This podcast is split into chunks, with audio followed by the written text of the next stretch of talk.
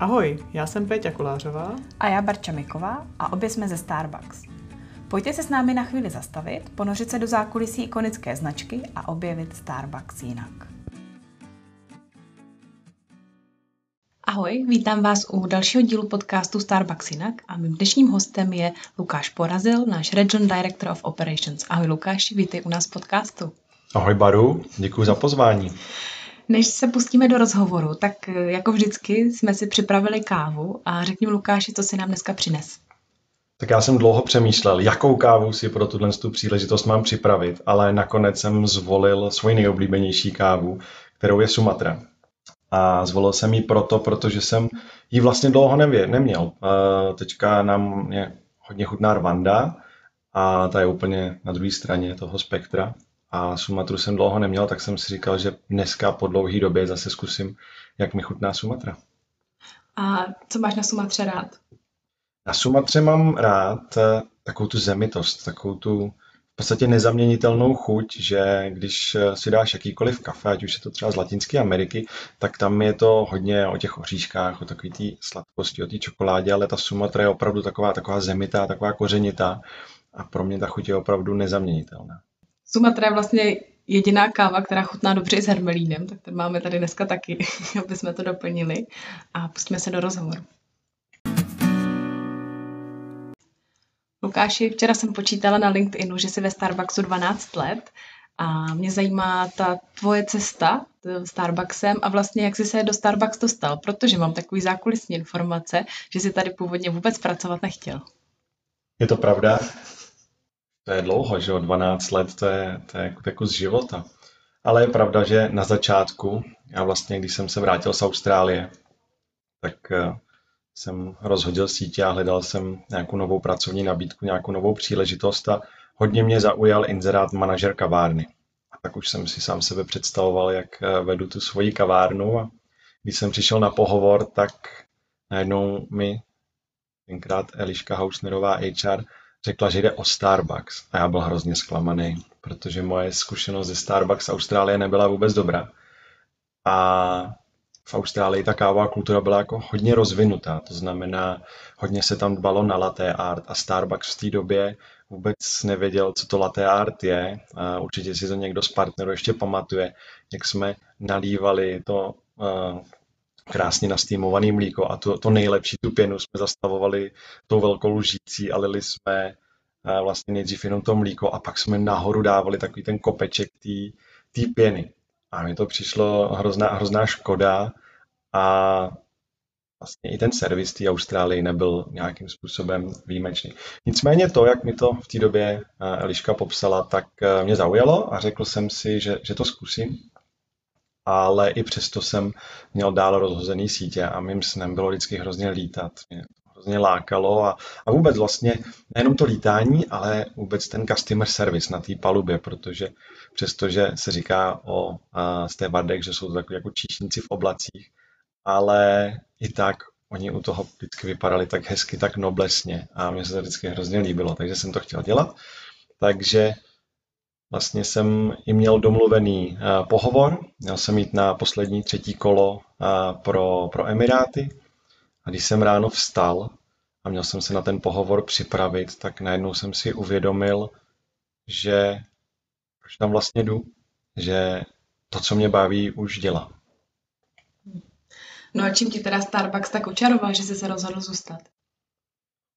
Ta odpověď je jednoduchá, stejně jako asi odpovídají všichni, a jsou to lidi ty lidi, kteří, ať už to byli naši partneři nebo ať už to byli zákazníci, tak eh, musím říct, že opravdu ve Starbucks to bylo pro mě, kde jsem se cítil v podstatě sám sebou, nemusel jsem nic skrývat. A je to i třeba o tom, že dřív, když jsem pracoval eh, kdekoliv jinde, tak když člověk udělal chybu, tak je jeho největší v podstatě starostí bylo tu chybu skrýt, aby na to někdo nepřišel.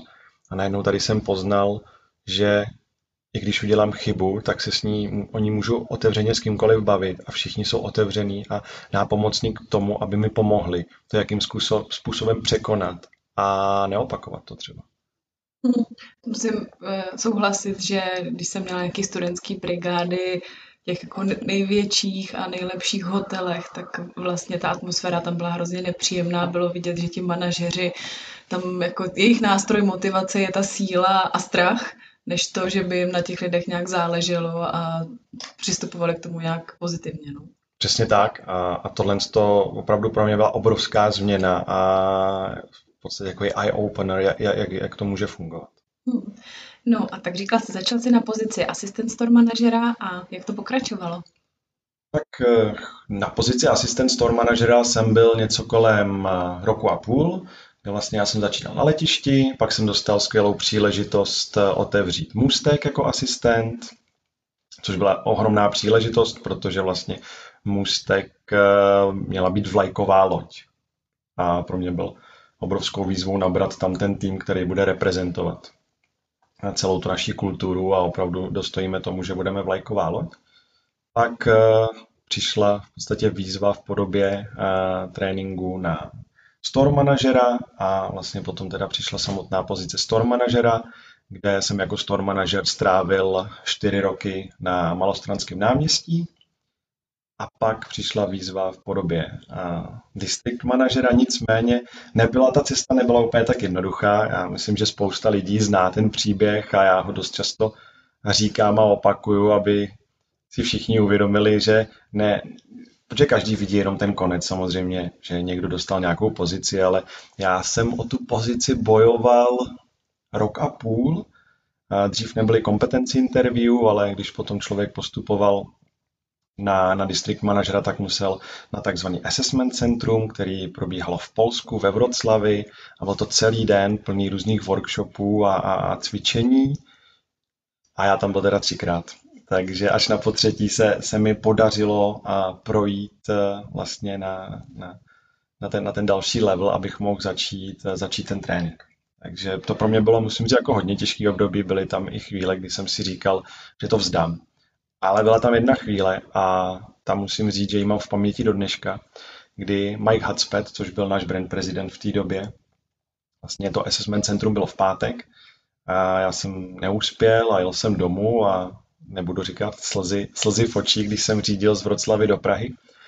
A v pondělí ráno jsem měl open na kavárně a Mike Hudspeth se najednou na té kavárně objevil a on vlastně eh, měl, jeho bratr přijel, přijel do Prahy a on, protože se spolu dlouho neviděli, tak vlastně z Vroclavy ho přijel do Prahy a jeho první kroky vedly na Malostranskou, aby se zeptal, jak se cítím. A to mě tak strašně namotivovalo, že jsem si řekl, já to prostě dám. A to bylo potom druhým pokusu, takže ten, ten třetí pokus už jsem potom dal a, a prošel jsem na zelenou a přišlo mi to hrozně jednoduchý, tak ono, když už tam byl člověk po třetí, tak už věděl, jak to chodí, tak trošku tu nervozitu samozřejmě ztratil, ale, ale bylo to, bylo to těžký období. No a potom vlastně jako district manažer jsem dostal na starosti Moravu, což bylo další, tam byl takový krásný příběh, to nastoupil Adam Mularuk do Starbucks jako brand prezident a on za mnou přišel a říká, stěhuješ se do Brna? A já říkám, nestěhuju se do Brna, protože mi bylo slíbeno, že tu pozici, přestože to je Morava, můžu vykonávat z Prahy, ale Adamova vize byla jednoduchá. Musíš být v Brně. Takže po chvilce přetahování jsem se opravdu na chvilku přestěhoval do Brna a byl jsem teda district manažerem pro, pro moravský region. Pak přišla další výzva a to bylo v rámci teda otevření nového trhu na Slovensku, což je obrovská zkušenost. Do dneška si myslím, že z ní čerpám. A pak přišla další výzva a to byla vlastně změna země, takže jsem jako district manager se posunul do, do Budapešti. Už jsem si dělal srandu, že všechny města od B, že bylo to Brno, Bratislava, Budapešť, tak jsem čekal, že to bude Bukurešť, Burgas, Bělehrad, něco, něco takového, protože těch měst od B je tam docela dost. Ale vlastně asi po půl roce, co jsem působil v Budapešti, tak přišla nabídka jestli bych vzal pozici teda regional director a v té době to bylo ještě pro Československo-Maďarsko, tak samozřejmě jsem na nabídku kývnul a vlastně teďka už lehce tři roky a asi dva měsíce teda jsem úspěšně na pozici. To je dlouhá cesta, hodně stěhování. Když jsi měl vlastně takové šanci pracovat se třema různýma zeměma, dokážeš to nějak porovnat třeba, v čem ty trhy jsou jiný?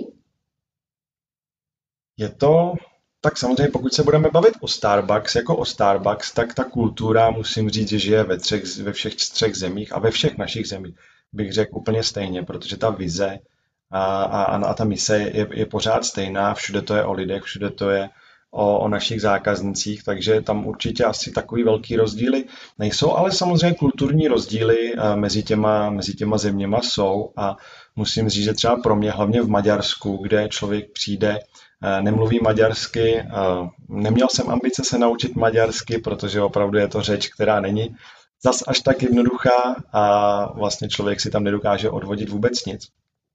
A musím říct, že pro mě tam byla obrovská škola toho, vlastně začít se na toho člověka koukat trošičku jinak. Nejenom to, co mi říká, ale jak u toho vypadá, jaký u toho má emoce, protože z těch emocí si dokáže vyčíst hrozně moc, i přesto, že vlastně nerozumí úplně tomu, tomu co říká. Jsi vlastně zmínil, že po tom neúspěšném assessment centru si přemýšlel nad tím, že bys to vzdal. Byly ještě nějaký jiný chvíle za tu tvoji kariéru ve Starbucks, kdy to pro tebe bylo hodně těžký a přemýšlel se nad tím, jestli se na to nevykašlat? Určitě, určitě byly. A byl to třeba moment, když eh, jsem šel z kavárny z můstku jako vlastně store manažer po review boardu na benchi a šel jsem na Palladium, což eh, to, že byla změna kavárny, to, to mi úplně nevadilo, ale vlastně šel jsem tam z pozice, že bych měl pomoct současnému store manažerovi, který nebyl v té době úplně otevřený nějakým změnám a to bylo takový hodně, hodně těžký a lidi kolem mě začali dostávat kavárny, přestože nebyli v tréninku, nebyli po review boardu, tak určitě tam byly uh, takovýhle, takovýhle myšlenky.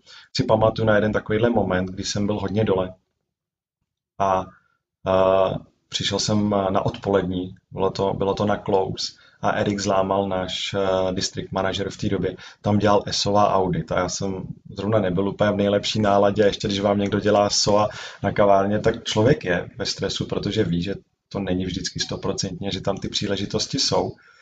A on se tak na mě podíval a říká, co ti je? A já říkám, nic mi není. A on zase říká, co ti je, já tě znám, ty dneska nejseš ve svý kůži a já jsem úplně tak na něj vyhrk. Nech mě, teď musím jít za bar a zjistit, jestli tady vůbec chci pracovat.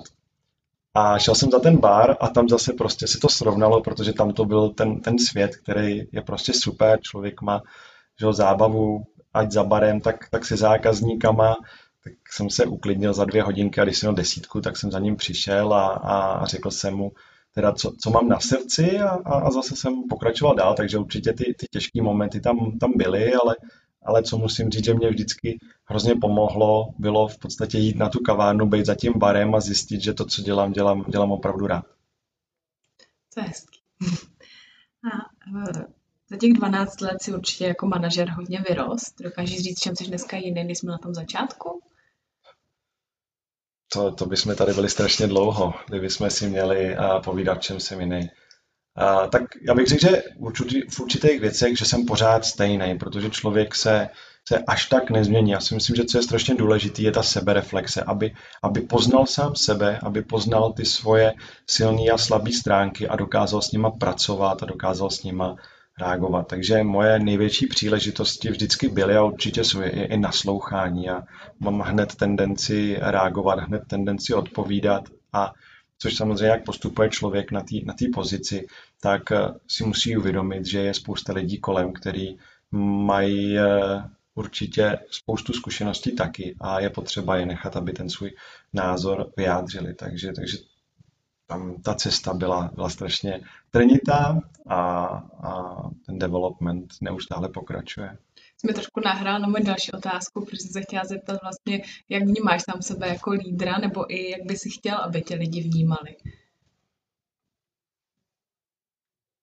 Já sám sebe vnímám jako lídra, který dává lidem, lidem hodně, hodně prostoru a hodně, v podstatě je to takový delegující styl, kde mám příležitost, určitě vím je follow-up, když něco deleguju, tak abych si zkontroloval, jestli, jestli to funguje.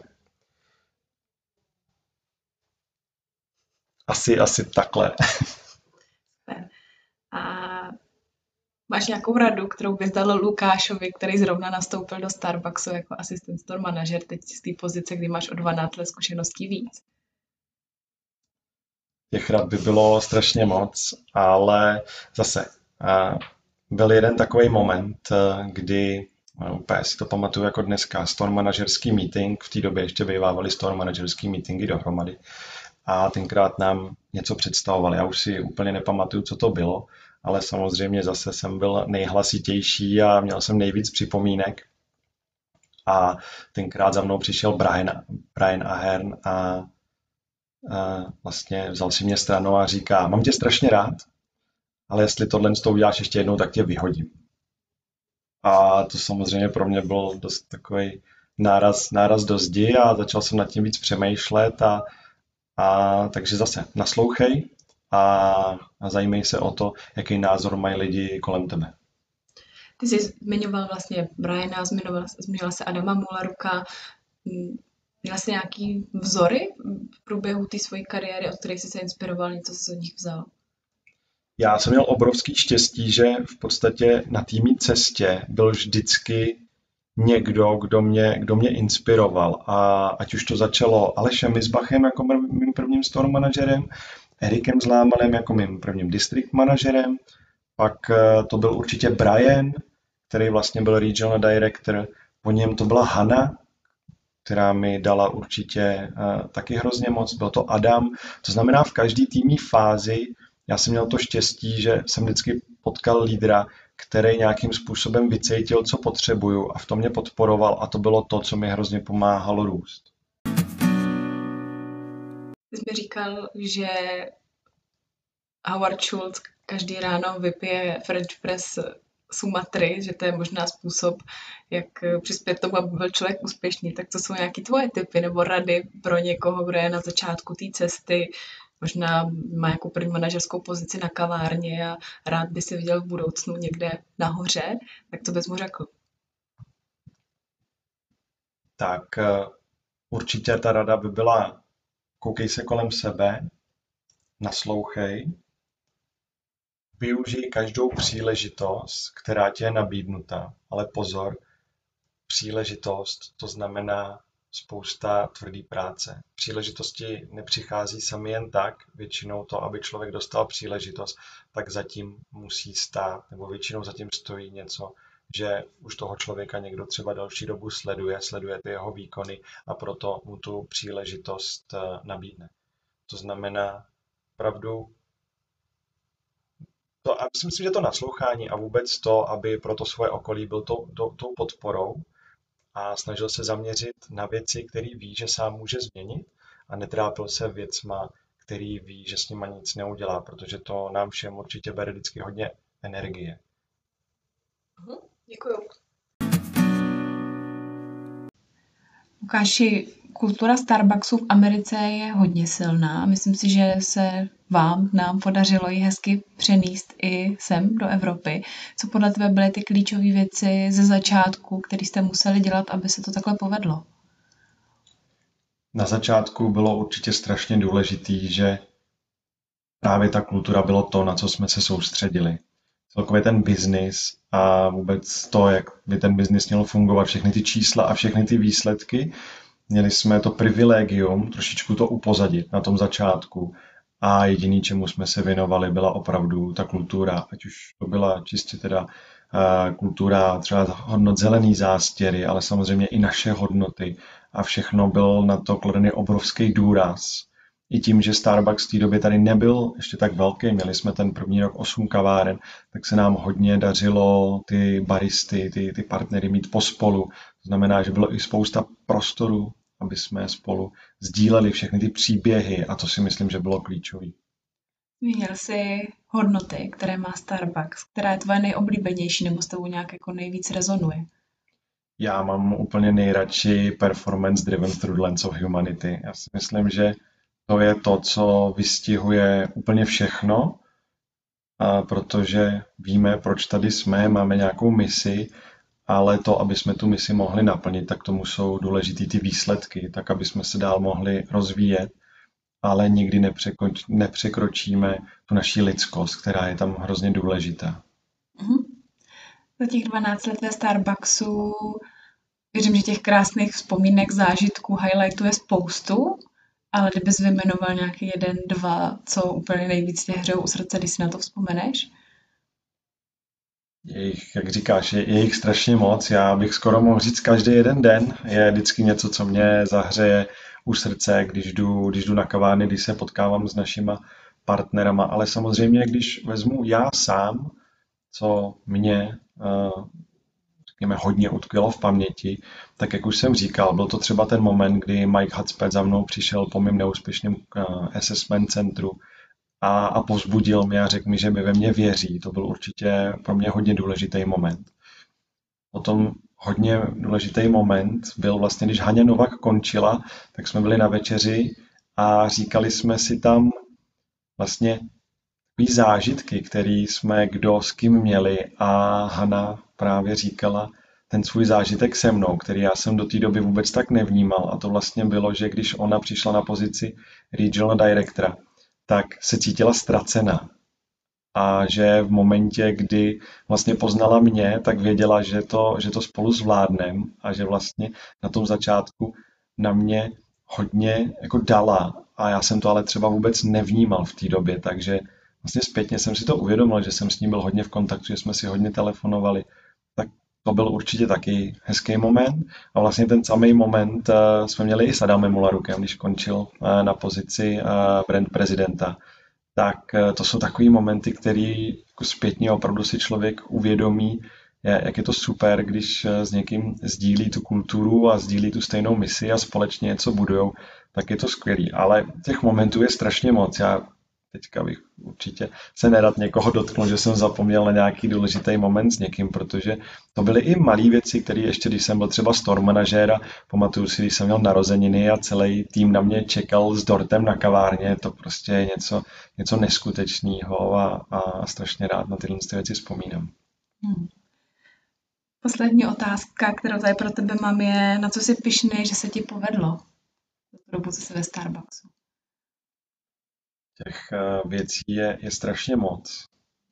Já jsem strašně pišný na to, že se nám všem, není to, to není, u nás není jako to, co se povedlo mně. Já si myslím, že tady je všechno o nás, o všech a jak společně budujeme, budujeme tu značku a to, že se nám podařilo eh, otevřít v podstatě kavárnu 50-51 a vyrůst eh, do takovéhle velikosti, na to jsem hodně pišnej a jsem strašně pišný na to, jak se nám daří rozvíjet naše partnery. Když se podívám dneska na, na store manažery Starbucks, tak spoustu z nich si pamatuju jako baristy a na to jsem hodně pišný. Mm-hmm. Děkuji.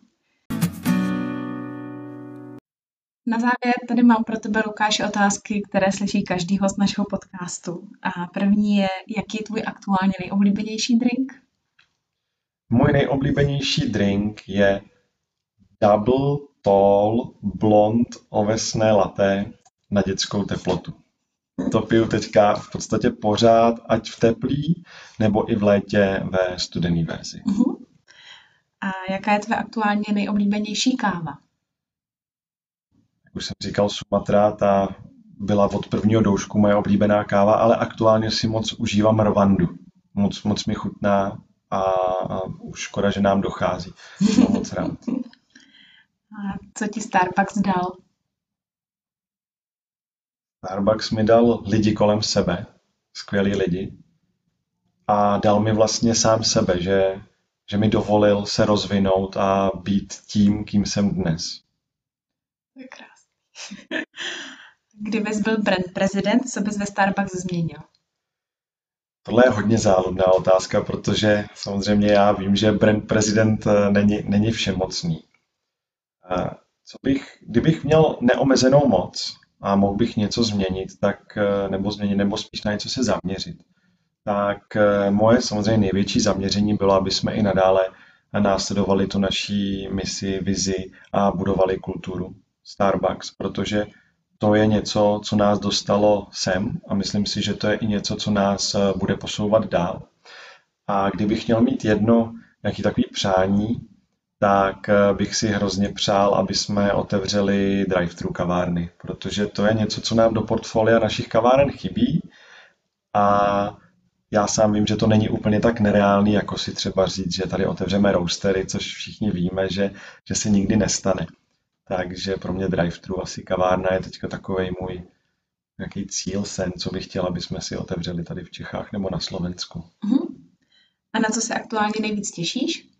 Těším se na Vánoce, těším se na Christmas Blend, eh, protože víme, že každý rok je trošičku jiný a hrozně jsem zvědavý, jaký bude letos. A vždycky v tom je Sumatra. A vždycky tam je Sumatra, přesně tak. Ale ten rok letošní je strašně náročný a pořád jsme v těžkém období a já doufám, že ty Vánoce letos budou víc takový o to, o té podstatě těch Vánoc. Být spolu, protože jsme neměli moc možností být spolu a já doufám, že, že právě u toho Christmas Landu si ho vychutnáme spolu a, a budeme se těšit na ten další rok, který doufáme, že bude pozitivnější, než byl 2020.